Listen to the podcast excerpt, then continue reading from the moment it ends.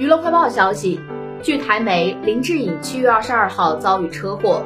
台湾省桃园市政府为避免再度发生意外，隔日一早就在该路段加装紧急防撞杆。桃园市交通局表示，民众开车自撞，无论是撞坏路树或是交通号志杆，都会向当事人求偿，而号志杆造价大约要十几万新台币，重新安装需七到十四天。